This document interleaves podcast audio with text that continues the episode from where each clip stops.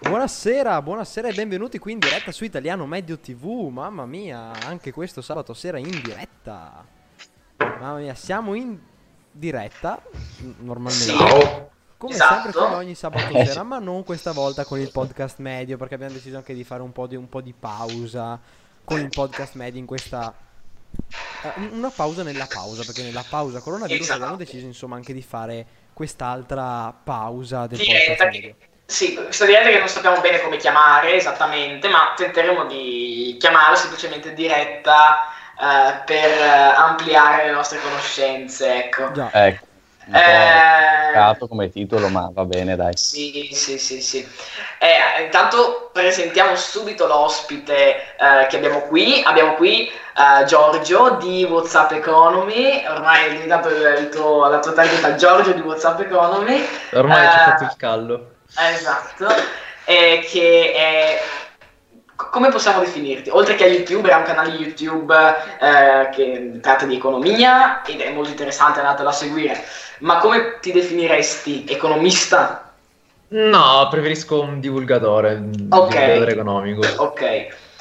E oggi faremo delle domande eh, da tre ignoranti di economia, faremo le domande ad un eh, esperto comunque, non ehm, di un esperto di economia.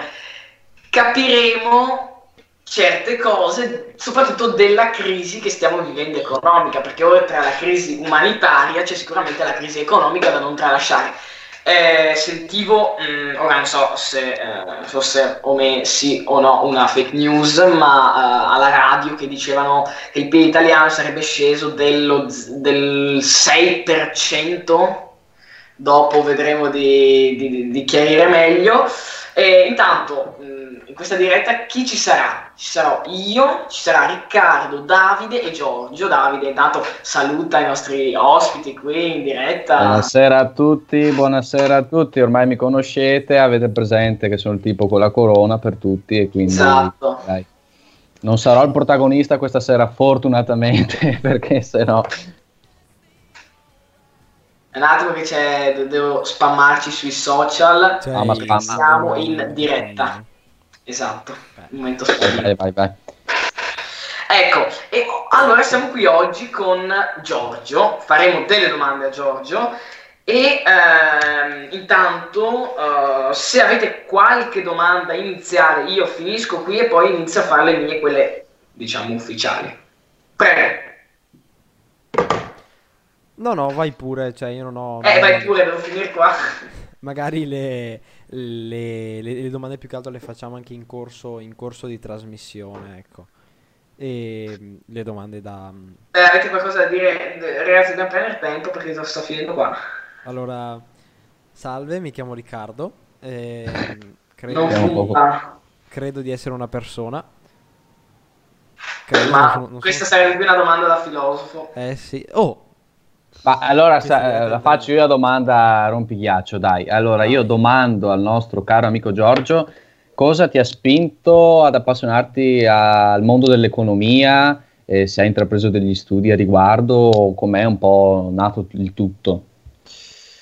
Ah, sì, ho intrapreso degli studi, altrimenti non avrei fatto un canale delle- di- su- sull'economia. Sempre Eh, sempre. Oggi non è, non è così scontato al giorno d'oggi, no? Perché abbiamo No, no, ma infatti non, è- era- non era, non era per... Eh, esatto, che studia economia, che studia tutte queste cose e poi a un certo punto, non sapendo niente dei vaccini, afferma che i vaccini eh, fanno male. Ecco, eh, io non Beh, sottovaluterei queste Noi non persone. risparmiamo le frecciatine a nessuno. Tanto Eh, meno Gigino. Eh, sì, ho studiato economia, sto studiando economia. Eh, la scelta di frequentare un corso universitario di economia è abbastanza in realtà casuale. Ehm, so- ho una laurea in scienze economiche e, e spero presto di... Comunque sto, pre- sto prendendo la laurea magistrale in, in management, eh, quindi sì, c'è la passione sia lato mh, economia pura, tra virgolette, ma anche lato imprenditoriale e manageriale. Mhm. E se ah, faccio la domanda quella classica, qui è impossibile rispondere. Se dovessi immaginarti un futuro, uh, come te lo immagini? Futuro mio del mondo o... No, no, tu, tu, tu, tu. Futuro mio tra quanti anni? Dieci anni, dai, facciamo una, una decade. Tra dieci anni, ma sicuramente eh, spero vivo. Eh, Eh, aspetta, Eh, partiamo cavolo, bene. Visto il momento... Siamo ottimisti. No, esatto, visto il momento. Però dai, già a partire dalle basi non è male. Sì, sì, sì. Eh, spero vivo, spero mh, eh, con tanta voglia di fare robe, perché mi piace essere attivo, eh, sia dal punto di vista personale, con hobby, passatempo e cercare di imparare più cose possibili, ma anche a livello sociale, cercare di fare qualcosa di positivo. Sicuramente mh, sto, sto, sto lavorando per, di- per cercare di diventare un imprenditore e, e quindi magari sì, tra dieci anni sarebbe bello esserlo, insomma. Ok, quindi ti vedi, diciamo, imprenditore, buttiamola là. Sì, sì, sì, sì, sì, sarebbe, Ok. sarebbe una bella cosa. Hai, hai un ambito preferito oppure imprenditore proprio al fine di capitalizzare più cose possibili? Allora, eh, io sono molto affezionato a, mm, a una definizione di imprenditore data da Schumpeter, che è un economista. Da Eh, Berlusconi. Eh, No, eh, una definizione di Schumpeter di, di imprenditore, Schumpeter è un economista austriaco nato tra il 1800 e il 1900, è stato anche molto famoso, eh, per cui lui definiva l'imprenditore come una per- cioè la persona, mh, l'im- un imprenditore seriale, nel senso che un imprenditore che crea innovazione eh, costantemente e quindi crea attività imprenditoriali in modo seriale, appunto, quindi una dopo l'altra. Eh, quindi il, mm, diciamo che punto a fare quella roba lì, quindi a mm, cercare di aprire varie attività imprenditoriali, cercando Ok. sempre di, di creare innovazione. Ovviamente eh, adesso mi sto, mi sto concentrando sull'ambito del digitale, ho, ho avuto anche delle esperienze in ambito digitale e le sto approfondendo con vari progetti. Tu hai un canale YouTube dove parli di economia, fai appunto divulgazione e ehm, stai sull'attualità. Quindi, non so, io ho visto mh, alcuni video tuoi eh, dove parlavi ad esempio del reddito di cittadinanza, dove hai parlato più, più, più vicino come tempo al, um, al fatto della Germania, dei 550 miliardi, sì, 550 miliardi della Germania. Eh, quindi stai molto sull'attualità. Eh, cioè, abbiamo il coronavirus, penso sia chiaro a tutti, e guardiamolo dal lato economico. E allora abbiamo detto, beh, dobbiamo invitare una persona che ne sappia di economia, cioè, per quanto Davide possa essere... Anche io, d'economia. Io a parte qualche slogan, eh, Ah, tipo bene, no bene. mess, o- eh, più di così non è che, che possa Ok. fare. E ecco, eh, allora abbiamo detto invitiamo qualcuno di, di bravo che conosciamo, conosciamo che, che vediamo, e allora abbiamo scelto te. Questione coronavirus. Grazie della fiducia. Eh, questione coronavirus. La prima domanda che ti faccio è un po', cioè la faccio un po' larga e poi arrivo al punto. Eh, tu nel tuo video su questo argomento hai identificato due tipi di ipotesi di eh, post coronavirus per l'economia. Eh, dopo magari le riprendiamo. E eh, ovviamente hai parlato anche dell'Europa, cioè del fatto che l'Europa eh, in qualche modo ci ha alla fine aiutati con eh, prima per, con la Germania, quindi tutti a dire eh, la Germania cattiva che lei prende i soldi dall'Europa e noi no, e poi l'Europa, se non sbaglio, ci ha dato questi 750 miliardi, non ho ben capito, quindi ti, ti, ti faccio la prima domanda. 750 miliardi, sì, no, tutti a noi, e do- dopo aver chiarito questo te ne faccio un'altra. Ah, sì, allora, ehm, da dove iniziare? 750 miliardi? No, non sono solo, non sono stati dati a noi. Uh, praticamente come funziona? Eh, l'obiettivo della Banca Centrale Europea è tenere l'inflazione eh, vicina ma al di sotto al 2%. Sì. Per raggiungere questo obiettivo la Banca Centrale Europea ha degli strumenti che utilizza in vario modo. Uh, ora non voglio entrare nel dettaglio, ma ha degli strumenti. Uh, il compito della Banca Centrale Europea è quello di uh, assicurarsi che la politica, la politica, monetaria adottata dalla, da questa banca sia trasmessa anche all'interno dell'economia. Uh, quindi cosa, su- cosa, è successo? Perché sono nati questi 750 miliardi? Uh, perché con un prospetto... Uh, allora, mm, facciamo un passo indietro. La, il modo per cui una banca centrale attualmente ha per trasferire i soldi dalla banca centrale all'economia reale, quindi a, ai vostri genitori o sì. alle imprese, è quello di utilizzare le banche private per, per una serie di motivi. La paura che, ha avuto la che sta avendo la BCE, ma anche la Fed eh, sostanzialmente, è che nel, con, lo, con, il prospettarsi della crisi le banche non prestino più soldi. E questo non fa altro, okay. che, questo non fa altro che aumentare eh, la tensione economica e anche un'eventuale crisi, perché le imprese avendo bisogno di liquidità ma la banca non gli dà i soldi, questo potrebbe certo. creare dei problemi. Uh, e per questo la Banca Centrale Europea ha emesso questo PEPP, si chiama Pandemic, uh, uh, adesso non ricordo l'acronimo, però è, se non sbaglio okay. PEPP,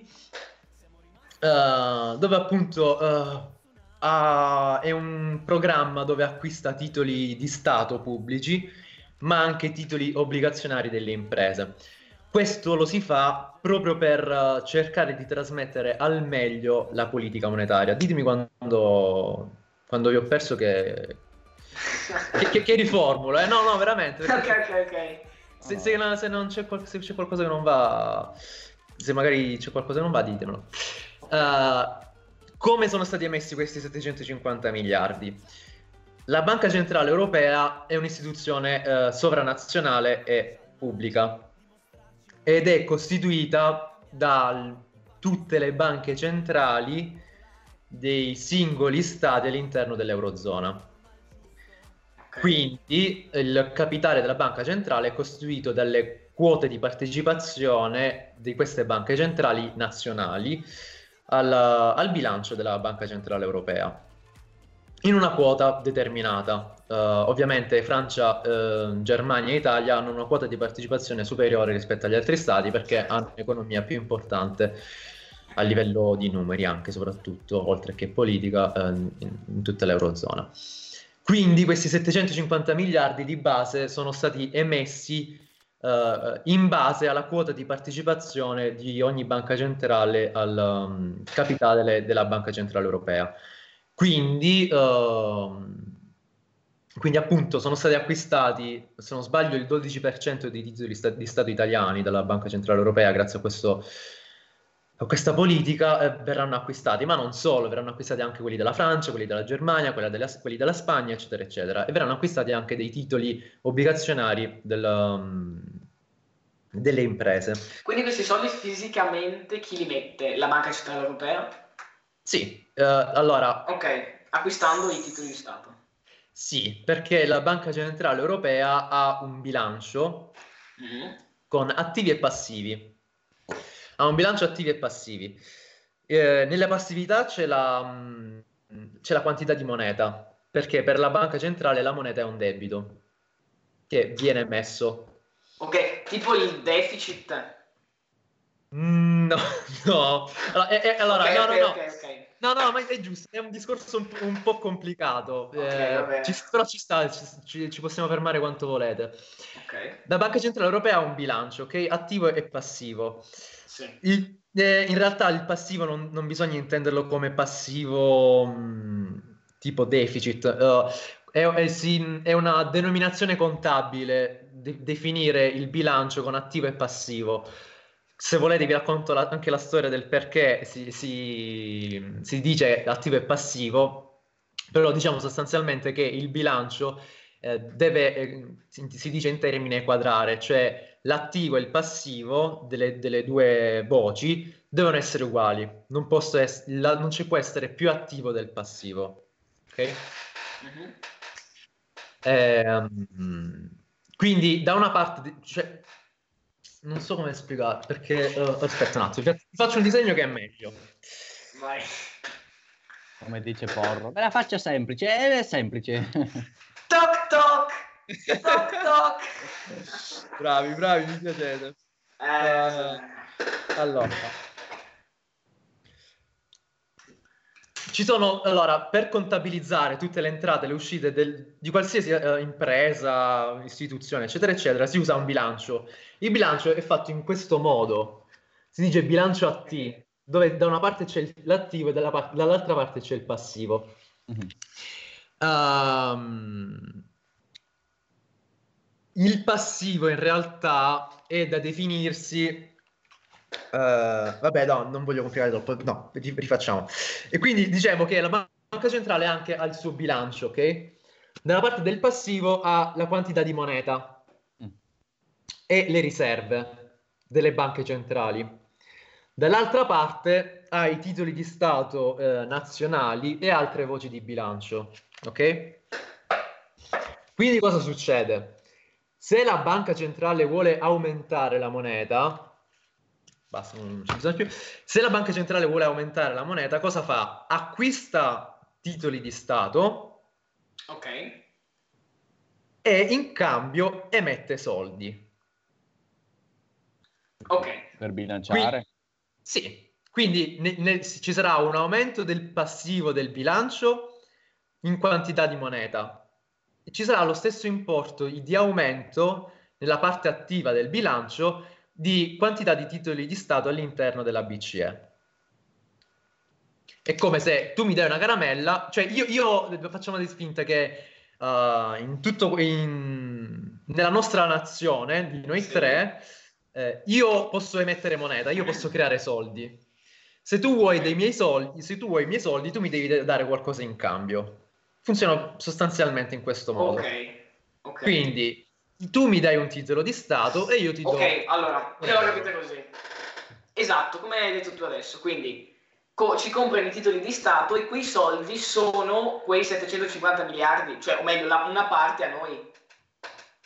Sì, cioè eh, quei 750 miliardi servono, servono ad acquistare I titoli, titoli. di Stato Ok. privati, titoli, titoli obbligazionari, in realtà si dice titoli obbligazionari sia di Stato che privati, quindi di imprese, e questo permette di trasferire la moneta dai- da- dal, tra virgolette, capo, in realtà non esiste un capo, dal cavo della banca centrale all'economia. Ok, capito. Fin qua, ok, è chiaro.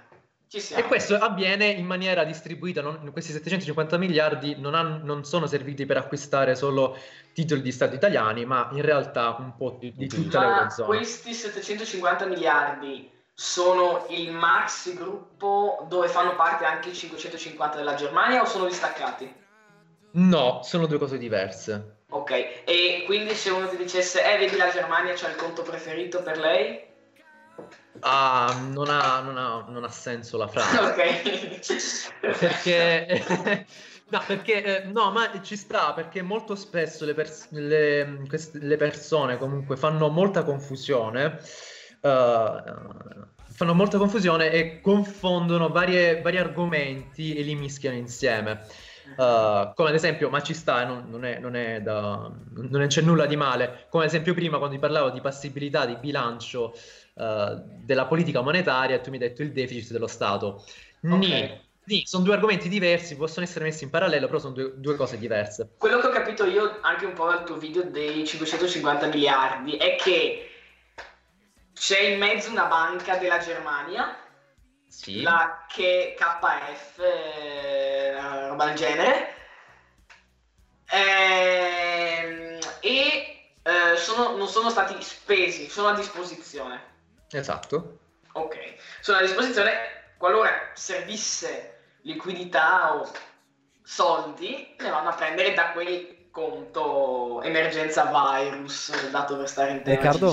Riccardo, scusami un attimo, dalla chat ci Sì. chiedono, mi sfugge la storia del motivo per cui si dice passivo, ancora il discorso prima passivo-attivo. Perché perdi forse?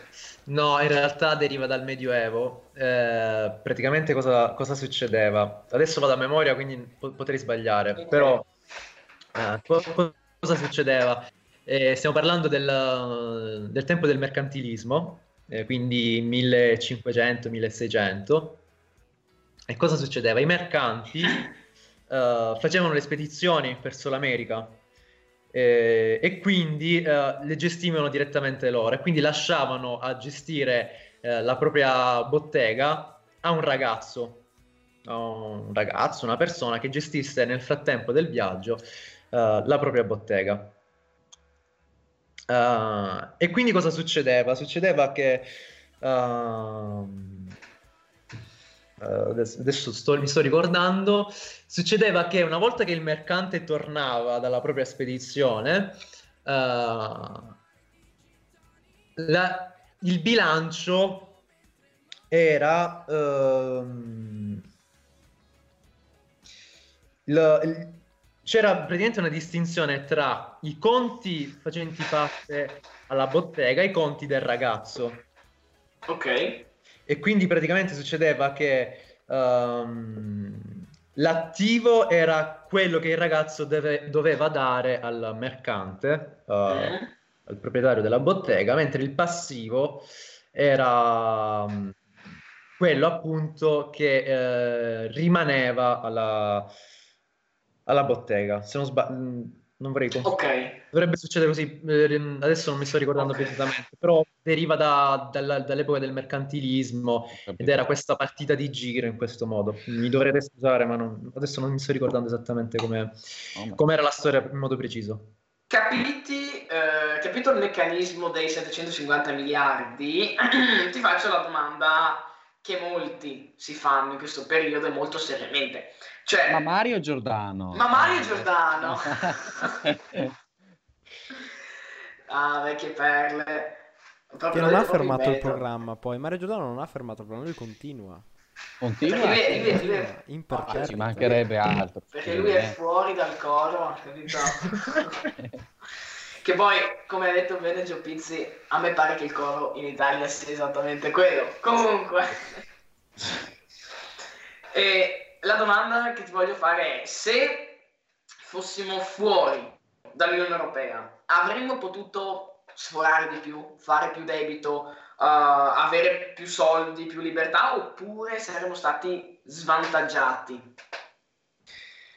Allora, prima di rispondere a questa domanda, ehm, l'ultima cosa sulla, sulla Germania. Quei 550 miliardi comunque sono già moneta eh, già emessa comunque, eh. Quindi non, cioè, non è stata creata nessuna moneta, era già moneta presente nel mercato, è il capitale sociale di quella banca eh, pubblica Sì. eh, che utilizza i fondi ah, come, come vuole, insomma, come, è, è un, è un analogo della Cassa Depositi e Prestiti. Quindi diciamo che sono dei tedeschi i soldi. Sì, eh, e non sono dei tedeschi, eh, tecnicamente sono proprietà di quella banca privata. Sì, sì, no, nel senso quindi... sì, sì, quello che intendevo io, sì. Eh, sì, ok. Cioè, sì, sono, sono- Sì, possono sì, utilizzarli come vogliono, sì. sì. Per quanto riguarda mh, l'Italia fuori dall'euro, sarebbe sopravvissuta? Allora, Ecco. c'è, c'è un discorso oh, un po' complesso, però la risposta sostanzialmente, no, a parte che nessuno lo sa, lo sa, lo sa se, se- se fosse sopravvissuta, se sarebbe sopravvissuto o meno, perché bisogna vedere come effettivamente eh, reagisce uno Stato a uno shock del genere. Mhm. Uh, probabilmente no, sarebbe stato molto più complicato uh, fuori, fuori dall'Europa uh, sopravvivere a questo shock. Sarebbe stato, dico che sarebbe stato più complicato se le politiche economiche messe in atto dall'Italia sarebbero state uh, simili a quelle introdotte uh, negli anni 70 e 80. Eh, quindi con Ok. una quindi con una banca centrale eh, molto debole, con una spesa pubblica eh, molto inefficiente, eh, eccetera, eccetera. Quindi con tutti ecco, i problemi. Hai nominato la, la spesa pubblica negli anni 70, 80 e quegli anni lì in cui il debito è salito un sacco, no? Ho visto anche il, il tuo video del debito. Uh, in Italia, cioè in Italia, adesso guardando i numeri, tu vedi chiaramente che anni 60, 70 o anche gli anni 90 c'era il PIL che cresceva tanto. Tanti dicono siamo entrati nell'euro e questo PIL è sceso. Io personalmente non, non, non do ragione a questa visione, però non ho neanche i concetti per argomentare il contrario. Tu come la vedi questa cosa? Perché me l'hai fatta venire in mente. Allora, eh, il punto è che mh, mm, il debito, allora, il debito la, la, crescita economica deriva sostanzialmente da fine anni 50 inizio anni 60, con il boom economico. Lì c'è stata una vera, mh, mm, se vogliamo, seconda rivoluzione industriale dell'Italia, perché la prima l'Italia l'ha mancata, eh, la seconda, alla seconda ci è arrivata molto in ritardo, eh, a... italiani. eh, mentre la terza rivoluzione industriale, quella dell'informazione e della tecnologia, secondo me è la nostra seconda rivoluzione industriale. Ok.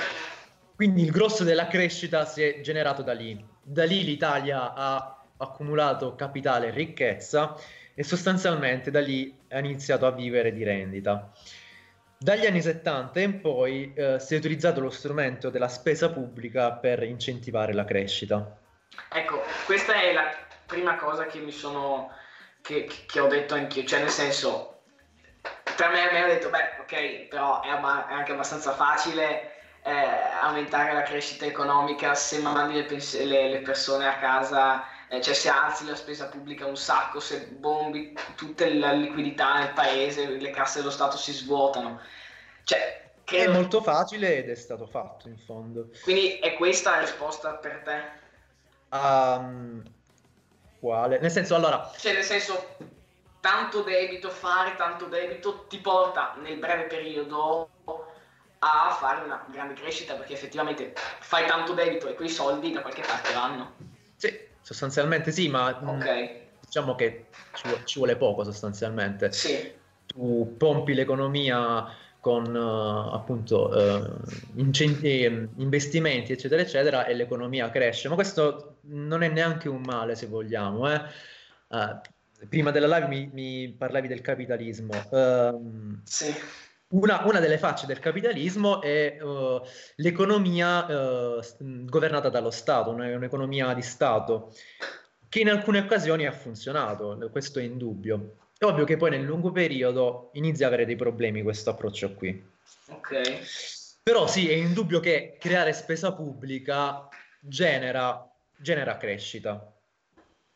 Il, okay. punto mo- molte, il, punto è che nella storia d'Italia da, dagli anni 60 in poi ci sono state molte coincidenze eh, che danno, a, cioè, danno supporto a, delle idee un po' strane a livello economico. Perché uh, la spesa pubblica si è iniziata a fare dagli, dalla metà degli anni 70, in maniera diciamo più, più importante dagli anni 70 questa spesa pubblica è stata coperta molto dall'inflazione causata dallo shock petrolifero degli anni 70 e 80 e in più c'è stato il divorzio della Banca d'Italia nel, negli anni, nell'81. Questi eventi hanno, ad una vista un po' superficiale della storia, possono dar ragione a quelli che dicono che um, quegli strumenti funzionavano. In realtà non è esattamente così Uh, Come perché... al solito le cose sono un po' più complicate. sì, perché devi, uh, innanzitutto devi avere un po' di basi economiche per capire che cosa uh, genera crescita economica. La, la, crescita economica sostanzialmente è, è, causata da o una crescita della popolazione, una crescita della produttività e, e una crescita della della spesa pubblica, dell'intervento statale. Ma eh, adesso faccio una domanda: gli interventi di, eh, di, di investimenti, cioè gli investimenti portano, spe- portano crescita, investimenti pubblici? Sì. Sì, portano, sì, portano crescita, ma questi investimenti devono essere comunque sostenibili eh, perché... Cioè, nel senso, costruire un ponte o una ferrovia porta più crescita di mandare in pensione in questo momento le persone prima. Quello, quello sicuramente, quello, quello, non c'è dubbio, è stato fatto. Comunque Ok. tu dai degli strumenti alla popolazione eh, per poter creare mm, produzione, beni e servizi, eccetera, eccetera. Quindi Cioè, ad quello- esempio, c'è un, solo un, un partito in Italia che, beh, principalmente a dicembre, eh, no, novembre, spingeva tanto sul piano shock che è Italia Viva. E aveva un piano shock di 120 miliardi. Quello Sì. potrebbe far aumentare la crescita esponenzialmente o 100 miliardi non si trovano, è una bufala, una balla? Allora, bisogna mettere tutto in prospettiva. Eh, immettere 120 miliardi ne- nell'economia fa crescere? Dipende. Cioè, Tendenzialmente- dipende da che investi- dai investimenti fai. Dipende da che investimenti fai, come li utilizzi, come li sfrutti, eccetera, eccetera. Eh, dipende a che tasso di interesse prendi quei soldi, ti- quei, quei 120 miliardi, e dipende anche se te li danno quei 120 miliardi. L'Italia si era ritrovata nel 2010 in una situazione in cui gli stati, ehm, il settore privato o non gli dava soldi a prestito o gli dava soldi a un interesse così alto da non rendere sostenibile la spesa pubblica. Ok. Per questo stava rischiando il Certo. default. Se come Perché investimenti intendiamo 100 reddito di cittadinanza, non esattamente. Sì, ma perché, no. perché c'è, c'è un'equazione della spesa pubblica, che c'è un'equazione, una formula, eh, per poter rendere sostenibile il debito pubblico che è il, che è il tasso di interesse meno il tasso di crescita. Tasso di crescita meno il tasso di interesse deve essere maggiore di zero. E, e- e sostanzialmente tutto il discorso del uh, debito pubblico, del deficit, eh, gira tutto lì. Se tu prendi un tante- se, tu, se tu fai tanto deficit a un tasso di interesse basso, ma non riesci a trasformarlo in crescita, anche quel deficit può diventare del debito pubblico che ti può comportare dei problemi.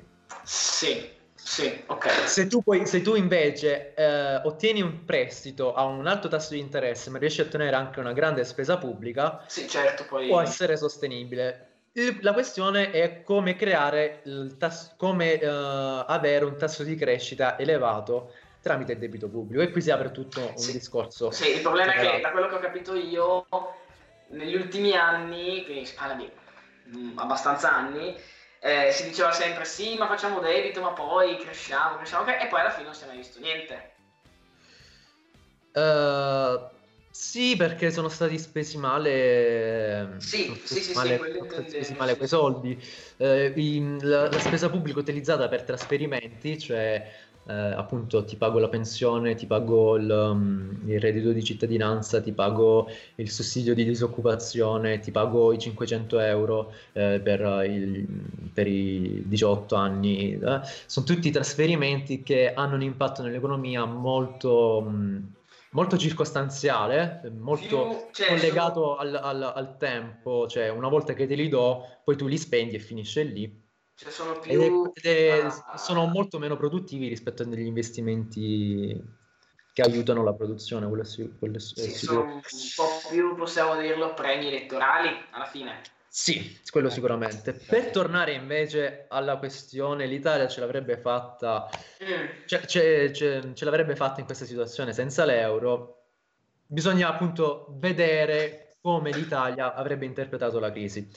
Come vi di- dicevo prima, se l'Italia ehm, avesse adottato gli strumenti eh, di politica economica che ha adottato negli anni 70, in questo momento probabilmente non ce l'avrebbe fatta perché Ok. eh, avrebbe, mh, non avrebbe avuto alcuna fiducia dagli stati, da- dal, dal settore privato per i prestiti. Certo, perché vedendo il debito e vedendo l'Italia da sola, non è che... È, è tutta una questione di credibilità, di crescita, Sì, eh, quindi anche... di, di conti nazionali, perché molti dicono, vabbè, eh, facciamo, facciamo spesa pubblica, mh, facciamo in modo che la banca centrale dia direttamente soldi allo Stato eh, e cresciamo tutti felici. In realtà anche qui è molto più complesso. Quello per- che tanti chiamano, se non ho capito, stampare, cioè stampi a manetta. Stampare moneta si dice anche la monetizzazione del debito, Sì. cioè lo- Quello che dice- diceva Borghi, che però doveva essere applicato alla normalità, adesso ha ragione, però applicarlo a- alla crisi più... Sì, potrebbe avere ragione in questo caso, ma eh, appunto ci fa capire quanto fossero assurde le, le- le tesi, perché sostanzialmente eh, ci, c'è- ci sono 67 milioni di abitanti in casa, quindi... eh, però eh, dicevo che comunque è tutta una questione appunto se il governo chiede, cioè fa una spesa pubblica e questi soldi li prende da- direttamente dalla banca centrale che crea denaro, Sì. eh, questo è, abbastanza studiato dalle- dalla- dall'economia, anche se alcuni dicono che non è vero, è abbastanza studiato che, que- che questo crea inflazione.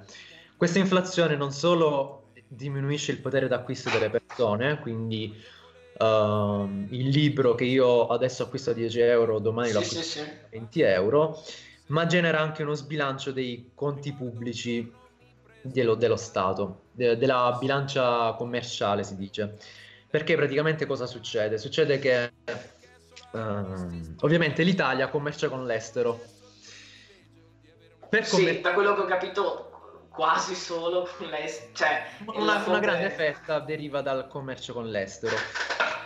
Eh, ipotizziamo un mondo in cui appunto non, non c'è, non c'è l'Europa e quindi Sì. ogni Stato ha la propria moneta. Quindi cosa succede? Che se l'impresa, se la Ferrari deve acquistare una nuova, un nuovo cambio per, la- per le proprie auto, il suo fornitore è in Germania.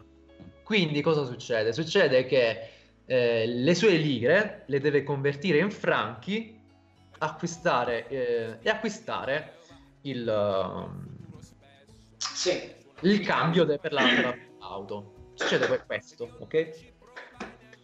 Però ehm, quindi lo Stato o la banca centrale o le banche, le banche private che poi comunque fanno sempre affidamento alla banca centrale devono avere un'adeguata riserva sia di lire ma anche di tutte le altre monete di tutti gli altri paesi per poter commercializzare con loro. Il problema è che mo- la, moneti- la monetizzazione del debito e la creazione di inflazione crea degli squilibri nella bilancia dei pagamenti eh, e in più nel tasso di cambio. Quindi, se nelle situazioni normali a una lira corrisponde un franco, con l'avvento dell'inflazione mi servono 10 lire per, com- per comprare un franco. Cioè, da quello che ho capito, se c'è eh, ovviamente la Banca Centrale Europea quando dice eh, quando parla di inflazione sotto il 2%, eh, par- cioè, non ho capito se l'euro ha un'inflazione unica, non No. cambia da, da paese a paese.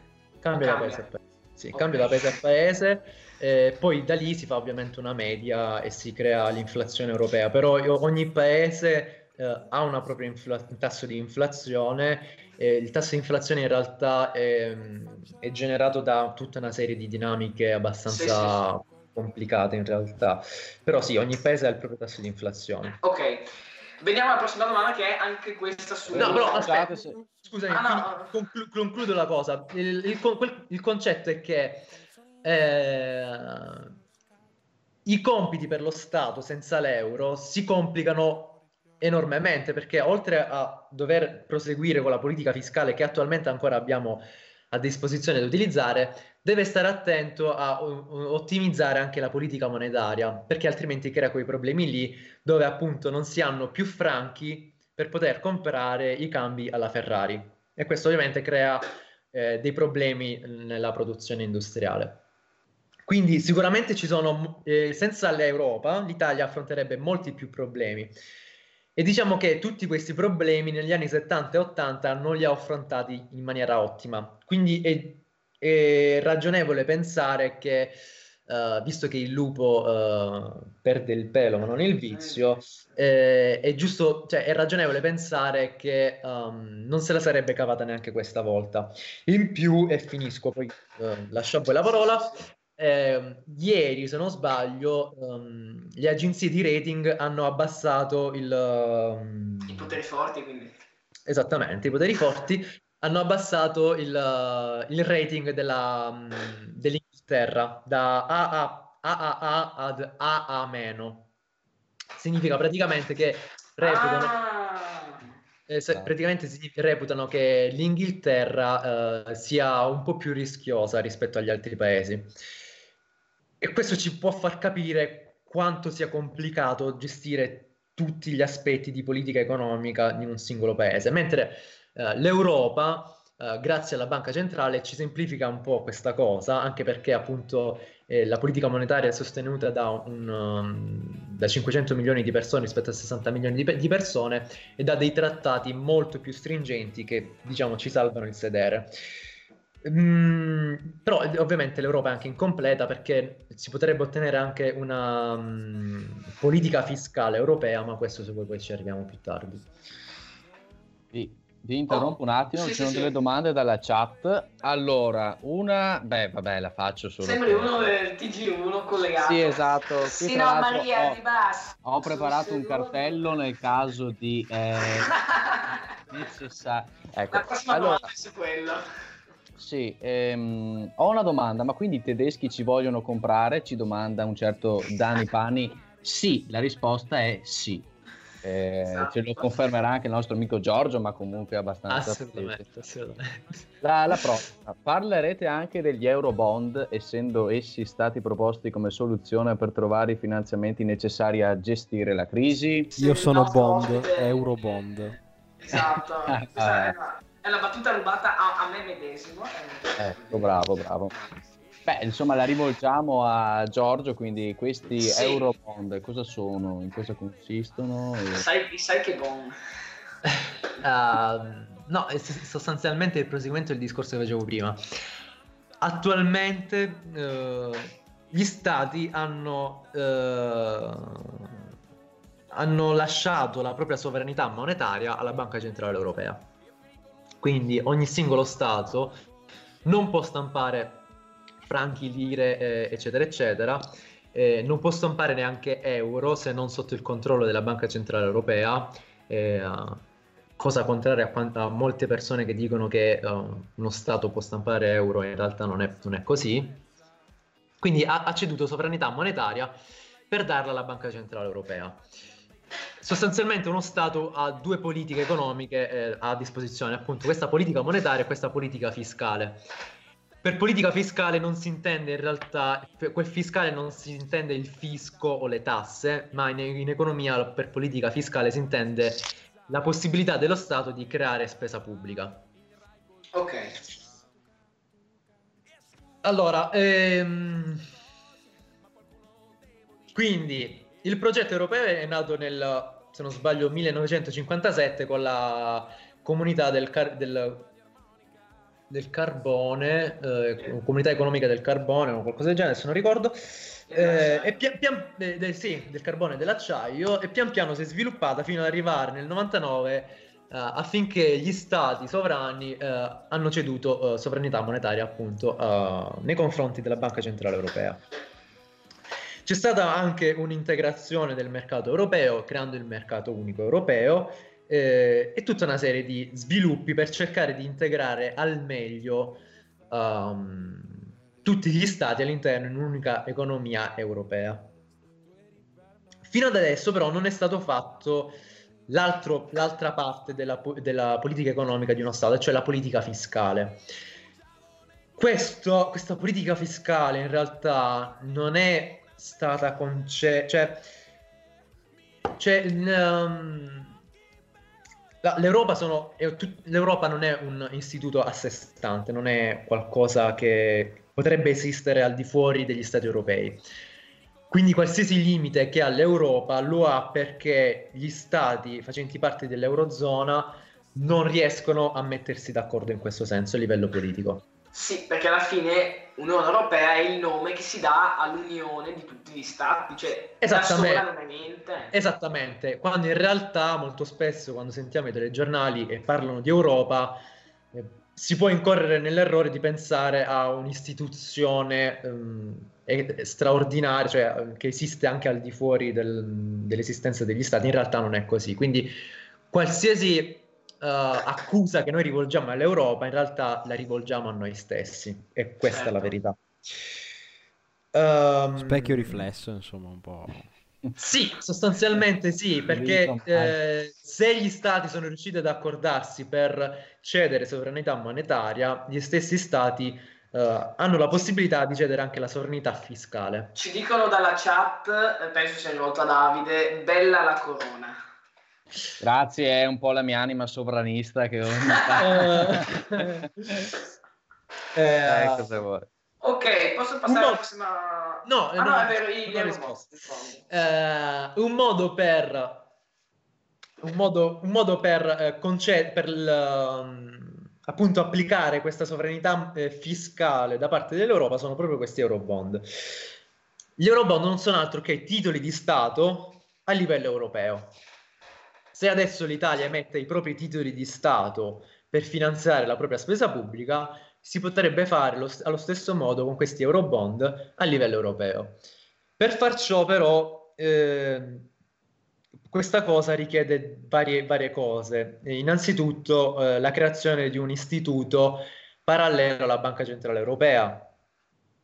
Uh, come ad esempio noi abbiamo il Ministero delle Economie e Finanze che gestisce eh, e regola la spesa pubblica, ci, sarebbe una stes- ci dovrebbe essere una stessa cosa eh, a livello europeo che eh, gestisce la politica fiscale, emette titoli di Stato e si coordina con, tutte, eh, con tutti gli Stati per eh, accordarsi sulle politiche fiscali da adottare ehm, per l'anno in corso.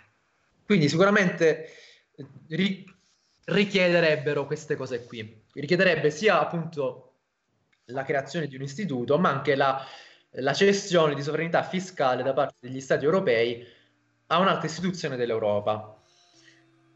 E questo è bene specificarlo perché eh, attualmente, almeno in Italia, Mm, io faccio fatica a vedere un partito politico che sta dicendo concediamo, eh, cediamo più sovranità eh, agli, um, all'Italia e diamola di più all'Europa.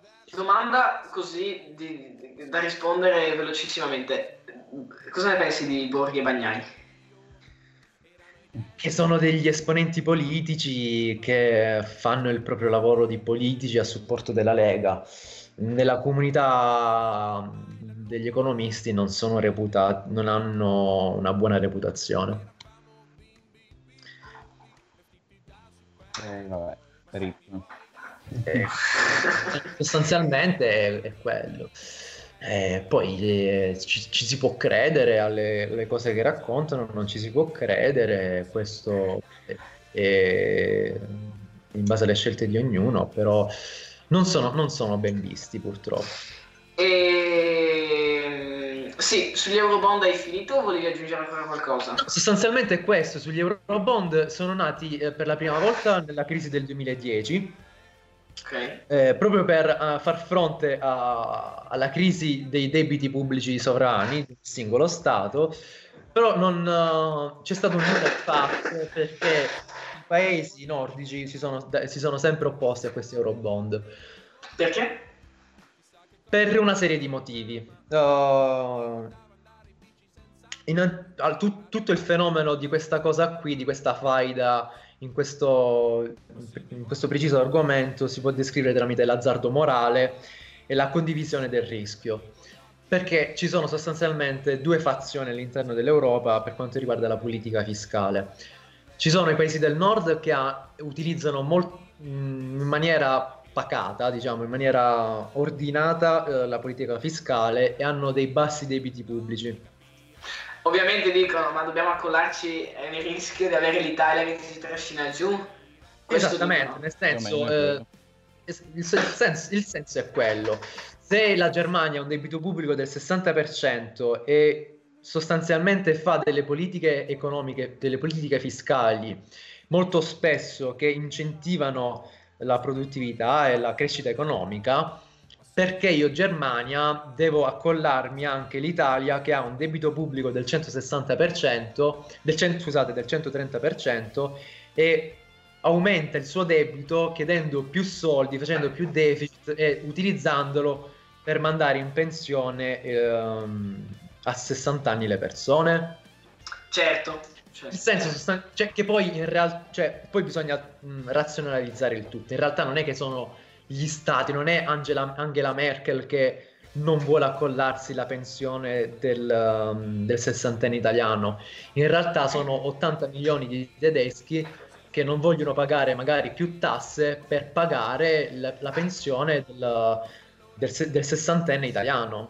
Ovviamente la, la Merkel, se, se, i 80 milioni di tedeschi um, vogliono questa cosa qui, anche la Merkel sarebbe favorevole. Uh-huh, e certo. io, io, sinceramente, mh, mm, sinceramente capisco il loro ragionamento e credo, cioè, se voi foste al loro posto, cosa fareste? Eh beh, eh, cioè, per quanto sia bello il sogno europeo, io come Stato rispetto le regole, che sto dentro ai limiti, che non sforo, che taglio, non vado a mettermi insieme ulteriormente ad uno Stato che una volta dice una cosa, una volta l'altra, dice, dice delle, delle, magari delle assurdità, fa salire lo spread, eh, cioè un paese un po' ballerino. perché, perché Io poi... sinceramente li fiderei molto. Certo, perché poi il tasso di interesse di questi Eurobond eh, non sarebbe collegato solo alla politica fiscale tedesca molto accorta, ma anche ai voleri dell'Italia che ogni due anni uh, è soggetta a elezioni politiche, è soggetta a mance elettorali, eccetera, eccetera. E questo potrebbe comportare per l'Europa, che adesso ha dei titoli di Stato inferiori allo zero, quindi dei titoli di Stato con tassi di interesse negativi, potrebbe comportare un accesso al credito, un accesso ai fondi finanziari eh, con un costo maggiore rispetto al normale.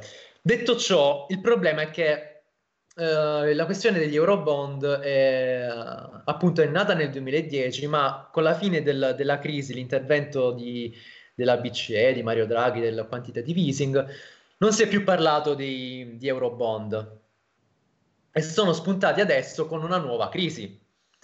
Perché se si volesse veramente instaurare un discorso eh, civile eh, proattivo di istituzione di Eurobond, non solo bisognerebbe mettere nella testa delle persone, non solo italiane, ma di tutti gli stati europei, che ogni Stato eh, dovrebbe eh, concedere più sovranità all'Europa, quindi ogni Stato dovrebbe perdere più sovranità, ma in più dovrebbe arrivare a un accordo, perché sostanzialmente la politica non è altro che accordo. Vedo Davide sconcertato quando sento parlare. Quando sento cedere sovranità, eh, a perdere le gemme, capito? No, ma cioè... non sto dicendo che la soluzione, non sto dicendo che la soluzione è corretta, è una soluzione.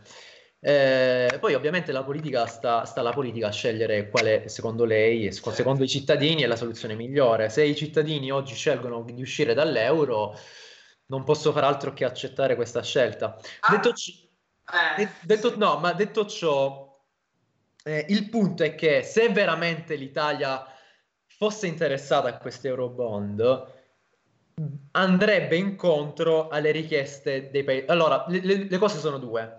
O i paesi nordici fanno più spesa pubblica e si adattano all'Italia, o l'Italia si adatta ai paesi nordici.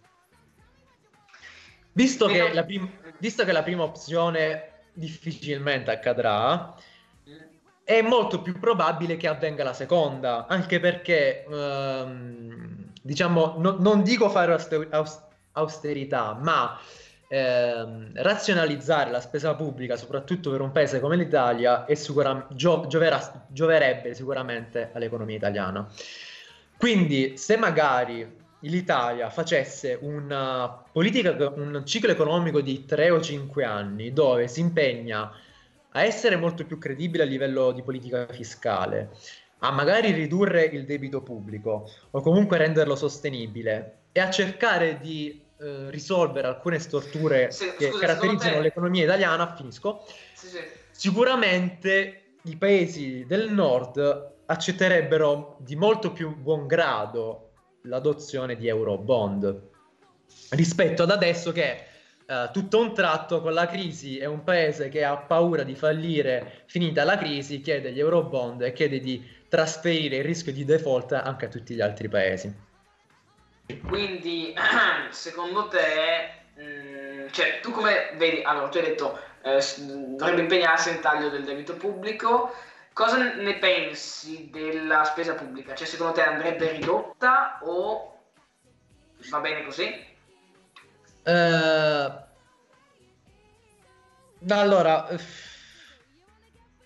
perché poi ormai questo tema si è così tanto polarizzato che è difficile anche parlarne in Ok. maniera, se- in maniera serena. Eh, perché eh, sto iniziando già a leggere del tipo se poco a poco dici eh, interveniamo sulla spesa pubblica, eh, esce il tipo che fa ah allora vuoi, vuoi diminuire la sanità pubblica, vuoi ammazzare più gente, no? Visto che stiamo, Sì, sì, che sì. stiamo vedendo le conseguenze Eh. che ha causato i tagli della sanità pubblica, si fa subito questo colla- collegamento. In realtà non è proprio così. La spesa pubblica serve, deve essere utilizzata in un certo modo, in maniera razionale.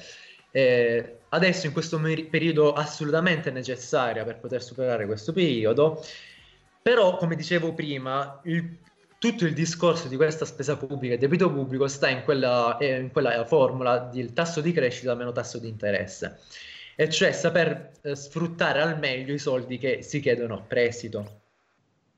E- e- e, mh, ad esempio, noi in una classifica della, che calcolava quanto è efficiente lo Stato nel spendere la propria spesa pubblica, siamo oltre il centesimo posto nei paesi al mondo, eh, anche, fe- anche dopo paesi di cui tu non, tu non ti aspetteresti mai, anche paesi dell'Africa, eccetera, eccetera. E il punto è tutto qui. Sicuramente ci eh, sarebbe molto utile una, eh, una razionalizzazione della spesa pubblica, nel senso una mh, riformulazione della spesa pubblica, perché eh, sostanzialmente l'economia la possiamo complicare quanto vogliamo, ma il discorso di fondo è, dell'economia è cercare di utilizzare le risorse a disposizione nella maniera più efficiente possibile. È questo, diciamo, il sacro graal dell'economia in fondo. E quindi se uno Stato utilizza queste risorse, che sarebbero la spesa pubblica, in maniera inefficiente, è giusto che ci siano degli interventi per poter, per poter appunto cercare di risolvere questi problemi. Quindi, uh, ad esempio, se bisogna intervenire con la spesa pubblica, eh, utilizzarla per degli investimenti il più possibile produttivi, eh, in spesa pubblica che non significa trasferimenti, tranne in occasioni eccezionali proprio come questa, perché tutta questa spesa pubblica che si sta facendo adesso verrà utilizzata esclusivamente non per investimenti, ma per trasferimenti a persone e imprese per poter cercare di superare questa crisi sostanzialmente. Quindi sostanzialmente il punto è di razionalizzare al meglio la spesa pubblica, di creare, cercare di renderla il più efficiente possibile e cercare anche di attuare delle politiche economiche dal lato dell'offerta in modo da rendere il mercato eh, privato molto più efficiente e capace di generare molta più ricchezza rispetto a quella attuale. In questo modo si potrebbe creare molta più crescita economica e rendere il debito pubblico più sostenibile. Eh, andiamo alla terza domanda. Abbiamo parlato prima di uscita dall'euro, dall'Unione Europea. Secondo te, cioè, abbiamo capito che mh, comunque tu ti consideri, penso, europeista, quindi eh, se- secondo- Garantiste. garantista, europeista, eh, quindi comunque rimanere all'interno dell'Unione Europea. Qualora dovessimo uscire, le conseguenze, perché mi pare di capire se sono delle conseguenze non, non- non- non da trascurare, quali potrebbero essere? Allora, eh, partiamo dall'inizio. Eh, in realtà... Tanto tempo fa. No, no, no, no. In realtà non è che sono europeista, in realtà Sì. ci, ci- ci sono degli... Eh? Mettiamolo in chiaro perché... No, no, ma cioè, nel senso... Allora, che cosa significa? Cioè, mh, ripeto, cosa significa essere europeista? Europeista significa essere che mi piace l'idea dell'Europa unita, mi piace... Uh, cioè, ci sono tanti modi di essere Sì, sì. eh, europeista. Sì, sì, sì, certo. Io mi limiterò a, a dirvi che sono europeista a livello economico, ma non perché me lo sono inventato io, ma perché ci sono vari studi scientifici che dimostrano come eh, l'integrazione europea eh, sia sostenibile e abbia generato più benefici che costi. Questo è abbastanza indubbio, nonostante ci siano uh, alcune correnti che dicano come mh, uh, alcune correnti che affermano come un, una politica moneta- monetaria centrale una politica fiscale decentrata non siano efficienti, eccetera, eccetera. In realtà questo è parzialmente vero, ma se si fa un'analisi di costi-benefici ed è stata fatta mh, tramite vari studi, si è visto come uh, l'integrazione europea abbia generato più benefici che, che svantaggi. Questo è abbastanza indubbio. In questo senso sì, sono europeista, ma perché uh, appunto... Conviene. Uh, l'economia, gli studi scientifici a, fino ad adesso ci dicono che conviene eh, creare un mercato unico europeo, conviene avere una banca centrale indipendente e al di fuori degli stati e se magari si potenziasse l'Europa introducendo appunto una politica fiscale unica, eh, si potrebbe arrivare a uno stato di, di economico ancora più forte e magari paragonarci anche agli Stati Uniti d'America, sostanzialmente, perché fondamentalmente gli Stati Uniti d'America sono un'Europa che ce l'ha fatta, ma ce l'ha fatta tramite una battaglia di indipendenza. Eh, Un'Europa che ci ha creduto un po' di più non solo che ci ha creduto un po' di più, ma eh, appunto ha, ha, messo sul piatto di questa unione anche molte vite umane e molti sacrifici. E comunque consideriamo che ehm, gli Stati Uniti d'America hanno una, una storia molto più lunga. Eh, con più di cioè, più di 300 anni di storia dove hanno potuto consoli- consolidare determinate dinamiche, hanno potuto creare anche una cultura eh, americana, cosa che l'Europa attualmente ha difficoltà a creare, questo è indubbio.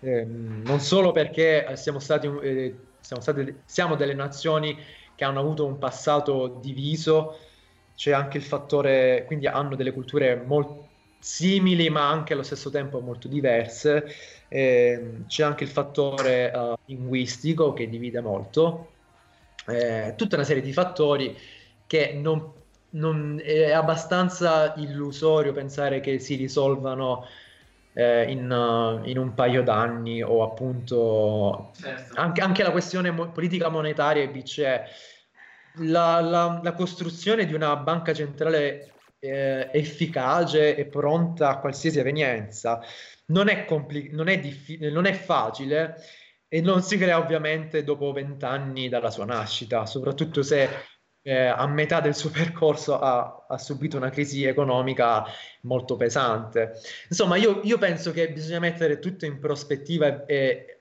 e, fare una valutazione molto approfondita di ogni caso. E se eh, quelli che dicono che um, l'Europa a noi non conviene, uh-huh. in realtà è un discorso un po' miope perché se l'Europa adesso uh, non conviene, ci sono due strade, o appunto ritirarci e dire ognuno per fatti suoi, oppure ok, rimbocchiamoci le maniche, rimbocchiamoci le maniche e creiamo e, e rimbocchiamoci le maniche e, e, impegniamoci a creare un'Europa che funzioni di più.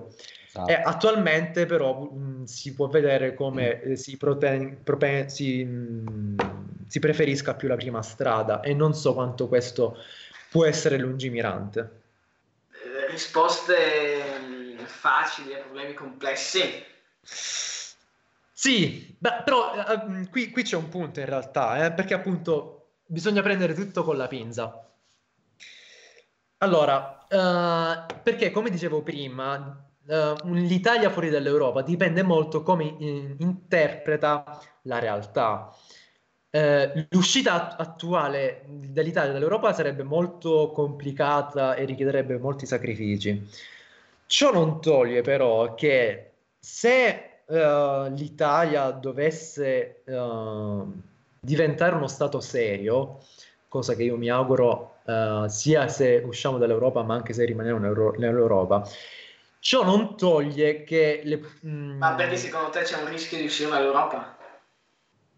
Ah, c'è sempre il rischio. Comunque, eh, il, se vedi i tassi di interesse degli, dei titoli di Stato, il famoso spread, il famoso spread ti prezza anche l'eventualità di una riconversione del debito pubblico da euro a lire.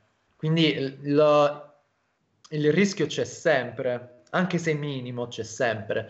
È ovvio che se inizi da, ad entrare al governo Salvini, eh, alla maggioranza entra anche la Meloni e fanno discorsi strani, il rischio aumenta le probabilità eh, aumentano. Ma ripeto, eh, l'Europa non è un qualcosa che è sceso dall'alto, è qualcosa che ci siamo costruiti e che possiamo eh, tranquillamente smantellare. Cioè, non ce lo, non ce lo, non ce lo impedisce nessuno. Eh. Abbiamo avuto un trailer del, del, del, rischio del governo con il governo eh, esatto, quello, quello, quello, è stato un assaggio, un antipasto di quello che potrebbe accadere. Prima di tutto un antipasto. e quello è stato sicuramente una, un esempio. Detto ciò, non è detto che se i costi dell'uscita dall'Italia dall'euro fossero nulli, non è detto che l'Italia potrebbe tornare tranquillamente a crescere. Perché una cosa importante da capire è che questa politica, che queste tanto citate politiche monetarie e fiscali servono solamente nel breve periodo e per far fronte a delle crisi economiche.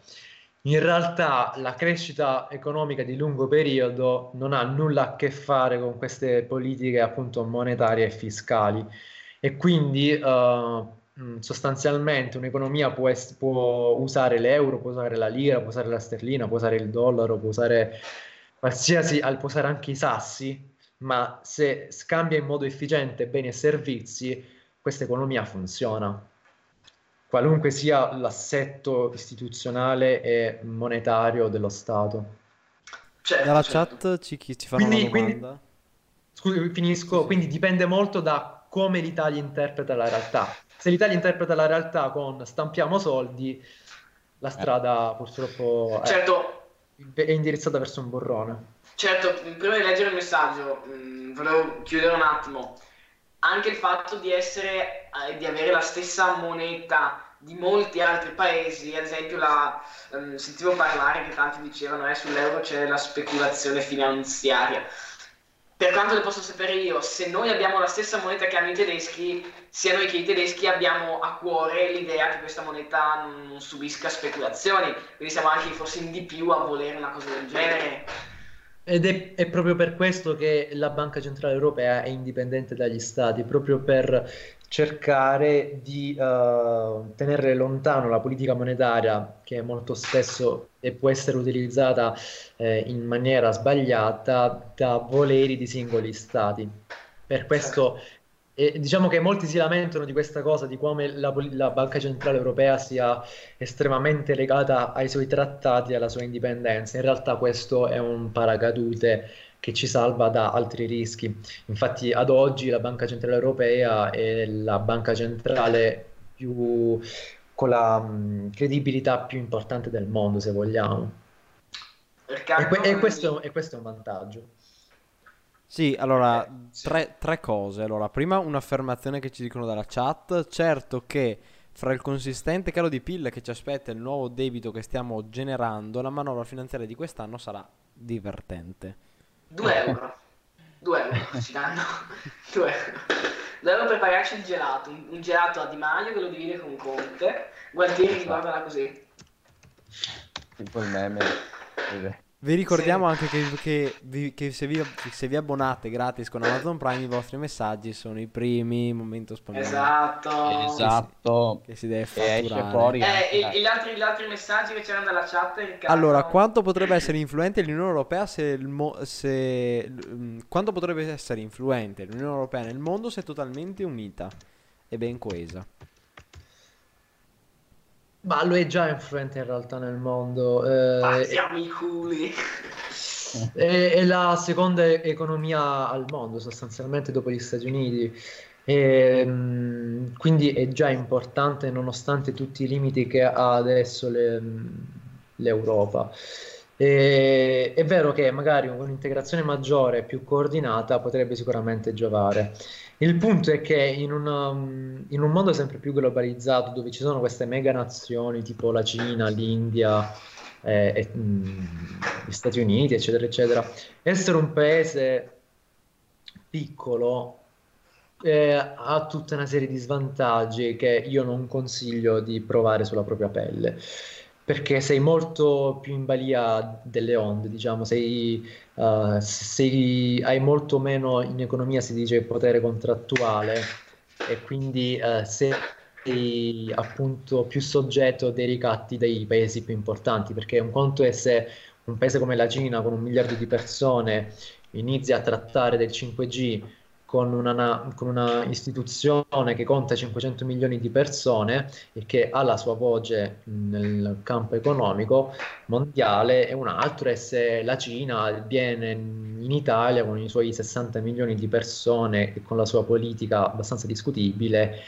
e- e- e sostanzialmente ci può ricattare e dire noi vi diamo il 5G e in cambio vi diamo dei finanziamenti eh, per sviluppare l'economia. A quel punto il politico di turno eh, difficilmente si farà, fa- pe- perderà questa occasione per capitalizzare un po' di,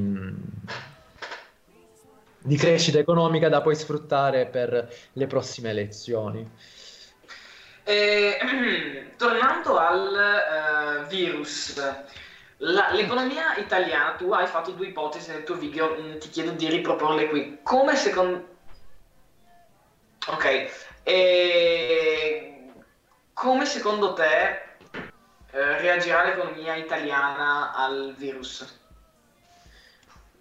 Ah, ah, in realtà nessuno lo sa, anche la- ad inizio puntata quando dicevi le stime sono di un meno 6%, sono stime, eh, non so come l'hanno calcolate, ma eh, potrebbero cambiare molto se ehm, l'economia italiana e l'Italia intera eh, cesserà, cioè, eh, potrà uscire di nuovo, cesserà questo lockdown il 3 aprile è un conto se questo lockdown eh, continuerà fino al- a fine maggio. Ovviamente mh, dipende molto da quanto dura questa crisi sanitaria. E sostanzialmente il supporto della Banca Centrale Europea e nel caso di una politica fiscale comunitaria potrebbe eh, ridurre i rischi di un'eventuale crisi.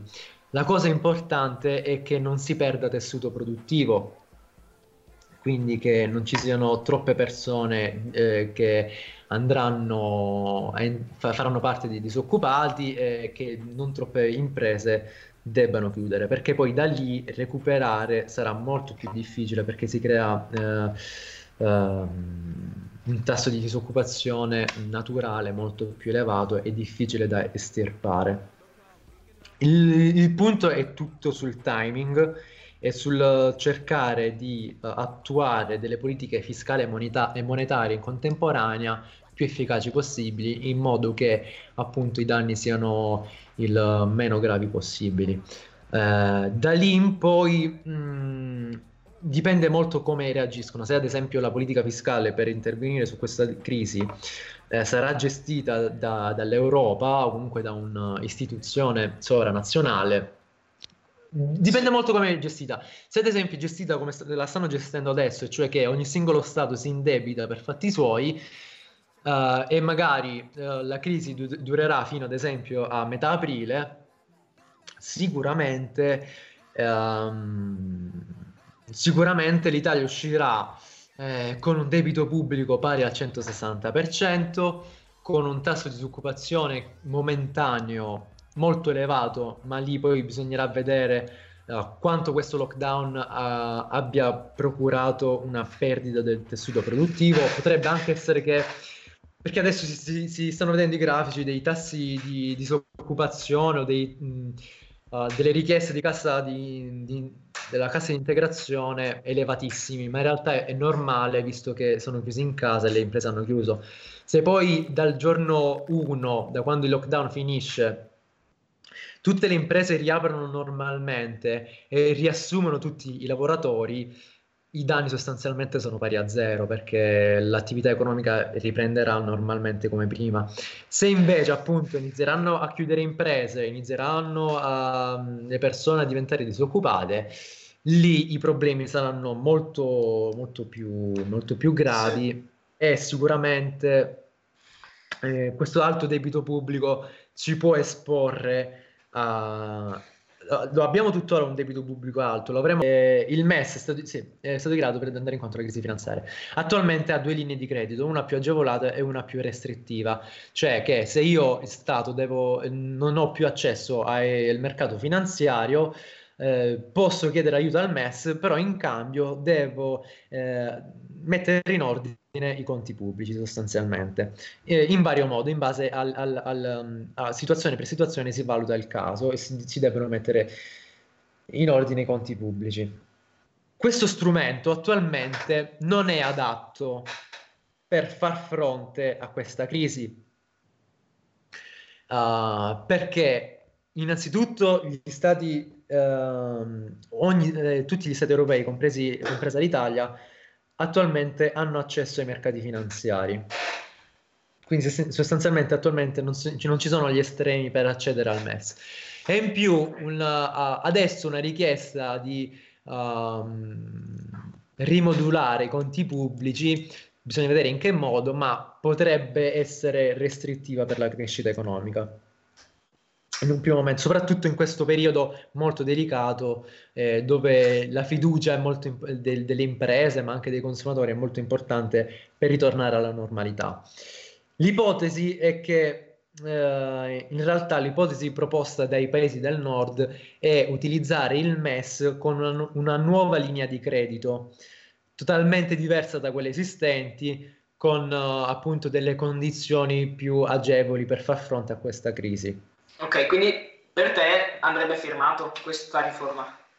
Uh, allora, ci sono in realtà mh, nel mondo dell'accademia, mh, sì, nel mondo accademico ci sono varie correnti eh, di pensiero. Una di queste è proprio questa di creare una linea di credito eccezionale all'interno del MES per poter far fronte a questa a questo MES. Il problema è che, appunto, come ho detto, il MES non è fatto per queste cose, quindi ci dovrebbe essere, ci dovrebbe essere un cambiamento dei trattati.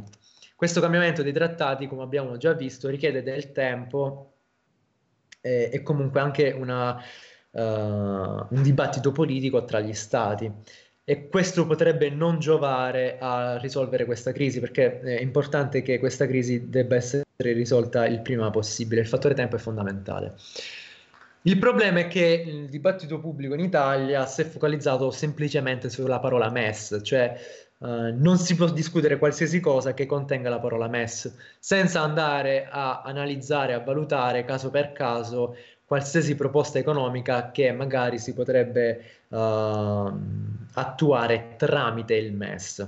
E questo è un fattore negativo perché comunque ti tagli le gambe da solo, no? Cioè, certo. non, non, dover discutere qualsiasi cosa, anche se, anche se, questa cosa è positiva o negativa, non la si discute perché, conti- perché si chiama MES, perché questo è quello che ha detto Conte. Conte ha, ha, affermato che non firmerà nessun decreto, nessun trattato che conterrà la parola MES. E questo è ovviamente un atteggiamento... Ah sì? Mo- sì, sì, sì, sì. E questo è un atteggiamento molto miope perché se ci sarà un cambiamento dei trattati e il MES diventerà uno strumento utile, e cosa che potrebbe diventare questa, per questa situazione, io non vedo perché non, dovre- non, non si dovrebbe firmare. Certo, certo. Non sapevo quest'ultima uscita di Conte. Sì, sì, sì, sì, sì. c'è questa uscita di Conte. E il problema è che Conte chiede questi eurobond. Questi eurobond che tutti sanno che hanno questa complicazione, che i paesi del nord eh, sostanzialmente non sono molto propensi a questa politica e in più eh, richiedono molto più tempo per creare questa politica economica rispetto a una riforma del MES. E quindi sare- son, attualmente gli eurobond non li vedo come una situazione di breve periodo. Uh, oggi ho, ho cercato di registrare un video, vi lascio con questa cosa qui. Ok. Oggi, oggi ho cercato di registrare un video cercando di uh, analizzare l'argomento. Purtroppo l'ho, l'ho, registrato, ma l'ho subito messo nel cestino del mio computer perché non mi piaceva, quindi domani cercherò di registrarlo nuovamente. Però la mia opinione in questo senso è questa, ve la dico in anteprima. Secondo me bisognerebbe ragionare sotto tre punti di vista temporali, uno nel breve periodo, uno nel medio periodo e uno nel lungo periodo. Nel brevissimo periodo ci sarebbe la soluzione di questi corona bond, che sono diversi dagli euro bond sarebbero dei titoli di Stato particolari emessi dalle singole nazioni europee e permetterebbero di finanziare le spese pubbliche in maniera molto più sostenibile rispetto al normale. Sarebbero, uh, dei titoli, sarebbe una politica economica molto più, fe- più, facile da attuare e quindi molto più immediata e appunto so, so, soddisf- eh, potrebbe soddisfare uh, le richieste delle, dell'economia nel breve periodo. Nel medio periodo la riforma del MES potrebbe essere una soluzione. Ok. Andando a creare una linea di credito eh, completamente diversa a quelle che esistono adesso e quindi cercare di creare uno strumento economico adatto alla situazione attuale. Potrebbe essere sicuramente una soluzione, ma appunto il limite è che ci vorrebbe del tempo. Infatti adesso hanno rimandato a due settimane il dibattito per la creazione di nuovi strumenti economici e finanziari per uh, far fronte a questa crisi economica. Nel lungo periodo si può discutere degli euro bond. Il punto fondamentale è che uh, bisogna cambiare atteggiamento da parte di tutti gli stati. Da parte degli stati eh, del nord sicuramente potrebbero essere un po' più eh, elastici eh, e cercare di venire incontro ai paesi del sud. Allo stesso modo i paesi del sud, de, i paesi del Mediterraneo, si devono dare una svegliata e devono andare incontro a determinate eh, esigenze dei paesi del nord, perché sono sicuro che uh, noi tutti cittadini, se, se, se fossimo nei loro panni, penseremo allo stesso modo. Eh, certo. Il punto fondamentale è che finita la crisi non debba finire la, la discussione degli eurobond come è già accaduto eh, nel 2010 e quindi creare un dibattito politico eh, serio eh, di lungo periodo in modo da eh, se, si vuole, se, si vuole, sempre, ritorniamo sempre al punto di, cedere sovranità, eh, altra sovranità ehm, nazionale, e di cedere anche la mm, politica fiscale a un'istituzione europea. Certo. E, bene, noi andiamo in pubblicità, Riccardo, e lasciamo Giorgio. Stai un attimo con noi che facciamo, ci salutiamo tra noi. Noi ci, ci rivediamo tra pochissimo. Eh, Ti saluto. saluto è, meglio fare, è, è meglio fare diversamente. Salutiamo già dopo, andiamo in pubblicità e ricominciamo già senza perché abbiamo delle cose da sistemare. Meglio, Quindi finiamo i saluti e, e iniziamo e Beh, non, è proprio impossibile andare anche in pausa, non in pubblicità. Proprio in pausa. Adesso un attimo in pausa? Sì, un attimo in pausa. Per quanto? Poco, insomma. Ok, ok. Tempo di salutare. Sì, sì, va bene. E quindi noi adesso andiamo Nel frattempo attimo... saluto anche i... i follower che ci seguono. Eh. Ti hai portato una marea di follower. Eh, mai mai avuto. Stonks. Ok, siamo in pausa. Siamo in pausa. Eh, due secondi. Adesso andiamo un attimo in pausa. 10 secondi. Sì. 8 secondi di pubblicità. E noi ci ritroviamo tra pochissimo.